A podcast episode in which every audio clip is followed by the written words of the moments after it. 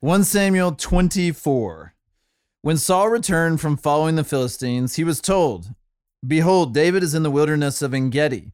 And Saul took 3,000 chosen men out of all of Israel and went to seek David and his men in front of the wild goats' rocks. And he came to the sheepfolds by the way, where there was a cave, and Saul went in to relieve himself. Now David and his men were sitting in the innermost parts of the cave.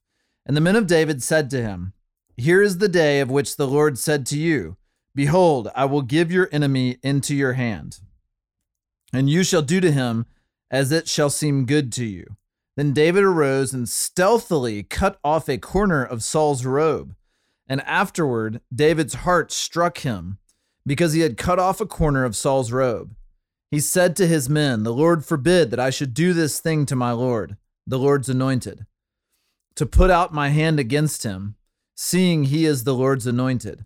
So David persuaded his men with these words and did not permit them to attack Saul. And Saul rose up and left the cave and went on his way.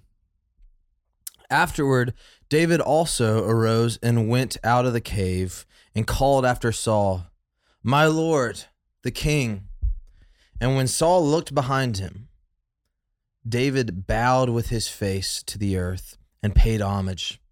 And David said to Saul, why do you listen to the words of men who say, Behold, David seeks your harm? Behold, this day your eyes have seen how the Lord gave you today into my hand in the cave. And some told me to kill you, but I spared you.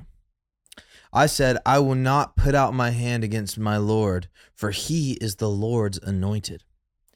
See, my father, see the corner of your robe in my hand. For by the fact that I cut off the corner of your robe and did not kill you, you may know and see that there is no wrong or treason in my hands. I have not sinned against you, though you hunt my life to take it. May the Lord judge between me and you. May the Lord avenge me against you, but my hand shall not be against you. As the proverb of the ancients says, out of the wicked comes wickedness, but my hand shall not be against you. After whom has the king of Israel come out? After whom do you pursue?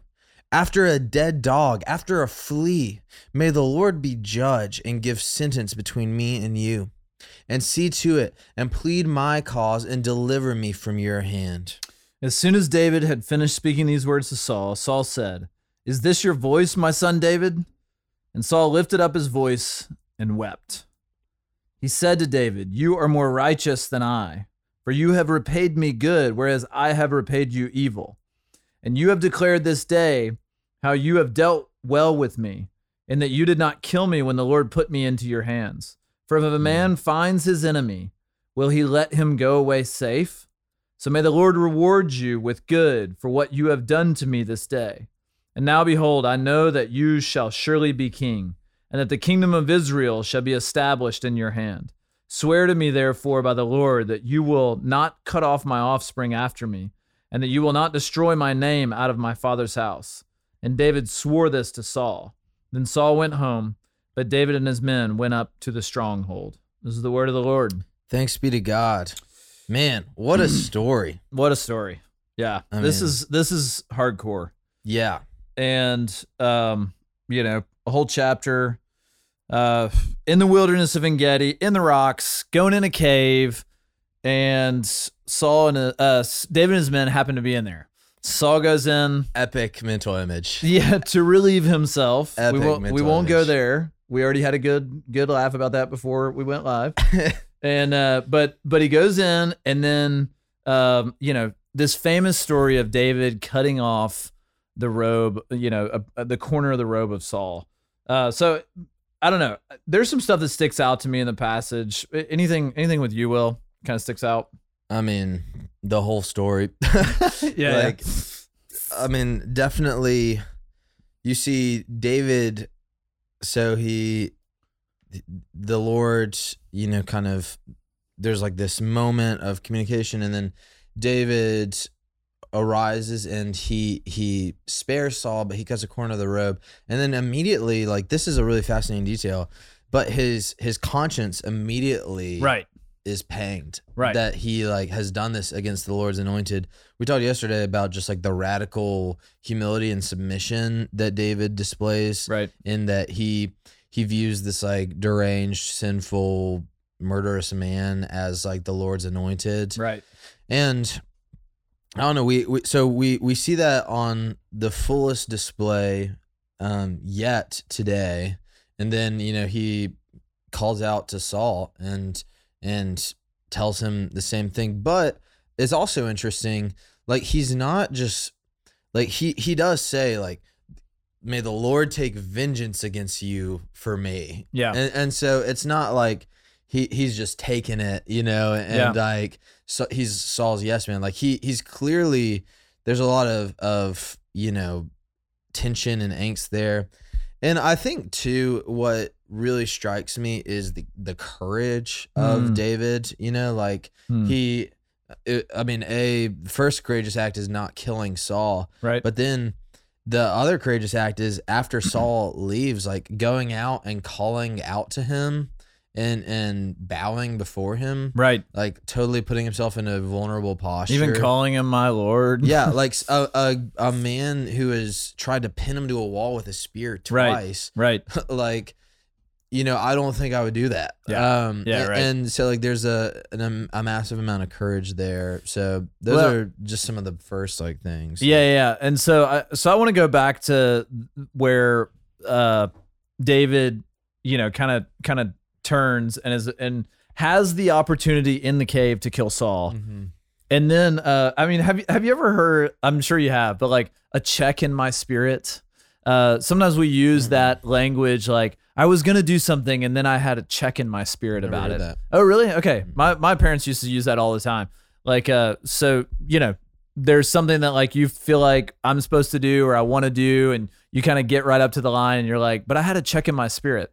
Uh, and so maybe it's like taken from this story. I've never put that together, Yeah. but um, I, I do think the Lord works in such ways. I mean, obviously the Lord worked in in that way in this story, and so I think it's instructive for us as well that uh, some sometimes we see something that is that is presumably right and good, and and there's just there's some like inner uh, turmoil that's going on that's saying this is not right, this Mhm. is not good, Yeah. and so, you know, sometimes that's that's as serious as like somebody you're supposed to marry. Like you're you're dating someone, you so want it to work out and and you just feel this like check in your spirit that like this is not supposed to happen. Or it's a job that you're going to take and it's like this is the opportunity of a lifetime. Like I so should do this and there's there's just something that's not right. Yeah. And and we can't explain it, but you're you know, as a follower of Jesus, like you're being led by the Spirit, and and there's something in your heart that's saying, I can't do this. And I think that's exactly what's going on in this story where David, I mean, you can just imagine him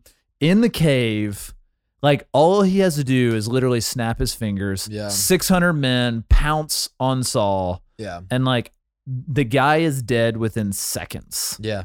That's all he has to do. And uh, I, I mean, you can imagine just how much David would want that at this point, or we would think that David would want that. I mean, he's you know quoting all, he's writing Yeah. all these psalms and stuff. So I mean, his heart is like better than yours and mine Yeah. if we were in that But he situation. clearly he wants vengeance. Like he wants the Lord to take vengeance. Right. So he's not like cool with what's Right. going on. Yeah. But he's like he's so in tune with the Lord's timing of Mhm. everything. Yeah. That's what's kind of crazy. Uh, yeah. I mean, we get agree. we get in such a rush on when we think think things need to happen Mhm. and like imposing a timeline on the Lord of like you know certain things that need to happen at certain times. And um I, I don't know, my experience Oh, we got Siri, my watch. Siri's yeah, yeah, she doesn't Siri has understand. some thoughts. Yeah. but uh, my experience with the Lord is that my timeline, and this is not just like a Mm-hmm. quippy phrase. I mean, this is seriously my experience. Like the Lord's timing is rarely, if ever, my timing. Mm. Like it just never works out that way. Yeah, I, I, totally I agree. always think like, man, I, I you know, I should have, I, I should have. I should have met Joe Beth earlier. Or I, I should have, you know, Yeah. met someone earlier. I should have had a job earlier. I should have done this or that or whatever it is. And um, and my timing is just rarely ever the Lord's timing. And I think, dude. but but David seems to be like so in tune with Yeah. the Lord's timing that it's like he gets up to that point where all he has to do is snap his fingers, like Saul gone, that obstacle out of the Mhm. way. And what's going to happen? Like David's going to be made king. Samuel's already already anointed him. Jonathan, Saul's son, is going to you know, he knows that Jonathan's in his corner, so Jonathan's going to be like, "Hey, David's our new king." Yeah. And uh, and I think Jonathan would have been okay with like Saul, you know, his father kind of being pushed out because he Yeah. knows that he's Oh, like yeah. turned crazy. Yeah, I And don't he's think loyal to anybody, Yeah, I know, and you know, I, I, I totally agree with like your what you're saying about the the timing thing. Hmm. You know, Jen and I were actually. It's funny that you say that about your life because like we've definitely experienced the same thing. Yeah. Uh, and um, we were talking the other night about just sort of like life logistic, like Yeah. future planning Right. stuff, and, and kind of like you know thinking about when we might buy a house and where, and you, you know, well, just you can do you can do anything if you just put your mind to it. You know, I heard a sermon on that the other day. I believe that. Keep going. Sorry. no, but we, we were kind of talking about, you know, where we like just, you know, pontificating about the future. Yes. Um, I who doesn't love to pontificate? I love it. Uh, But we, I said, uh, like, sort of at the end of the conversation, I was like, you know, but like the fact that like this makes sense to us now makes me think that that's not what God's Right, doing. right, right. 'Cause, Yeah, like, yeah, yeah. you know, I I have this document on my laptop that I love. It's like my five year plan that I made like my Yeah. sophomore year of college. Right. And I didn't even know Christ Covenant existed at the time. Yeah. And you know, like right, I, right, right. the it was so off. Like literally everything besides marrying Jenna, like literally nothing on there came to pass. Yep. And so yeah, that's to the point of Hmm. David's faith and God's timing. And then, you know, I think there is just such a great like lesson within that of like there is never a time where where smudging the lines of like transgression and sin Hmm. is like it, it's just sin is sin, you know? Mhm. And I think like why didn't David kill Saul? Hmm. Like ultimately it's a really simple answer. I think it's thou shalt not murder. Like I think David just treasured God's law. And you know, one of the laws, one of the main Hmm. Ten Commandments is thou shalt not murder. Yeah, yeah. and or you shall not murder. And um I- I, I think that like that is, is like a core part of you know like just very simple obedience. Even when it would have been so justifiable seeming to do something that was like not totally you know like clean and right but like you have good intentions and like i think a lot of us do that. Like we like i will certainly be tempted to like blend the or blur the lines of faithfulness because like Mm. it's like rational Right. you know? and, Right. and Yep. um david is just like wholeheartedly obedient and faithful Yeah. and that's what always rewards you know? Yeah, and I I mean kind of speaking to the what you're saying and then also the timing thing again, just you know, I, I sometimes will say like that we're supposed to hold our lives loosely before the Lord. And so, you know, I, I think it's just a good practical word for everybody listening that um, you know, are are you holding your life loosely before the Lord?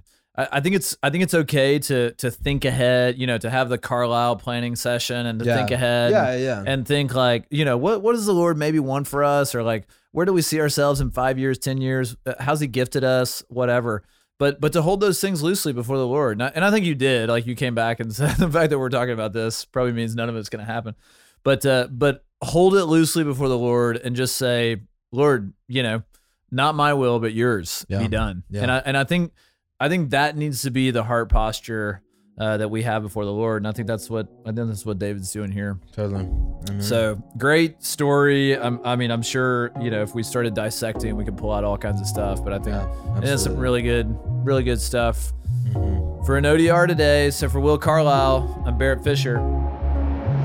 Thanks for listening to Our Daily Rhythm. I'm Jason Dees, one of the pastors of Christ Covenant, and Our Daily Rhythm is a ministry of our church designed to help you more faithfully and effectively meditate on God's Word. If you ever have a question for us about one of our Bible readings or one of your own Bible readings, please don't hesitate to text us at 404 465 1737. Again, that's 404 465 1737. Or email me directly at jason at christcovenant.com. We'll meet you again tomorrow for our daily rhythm.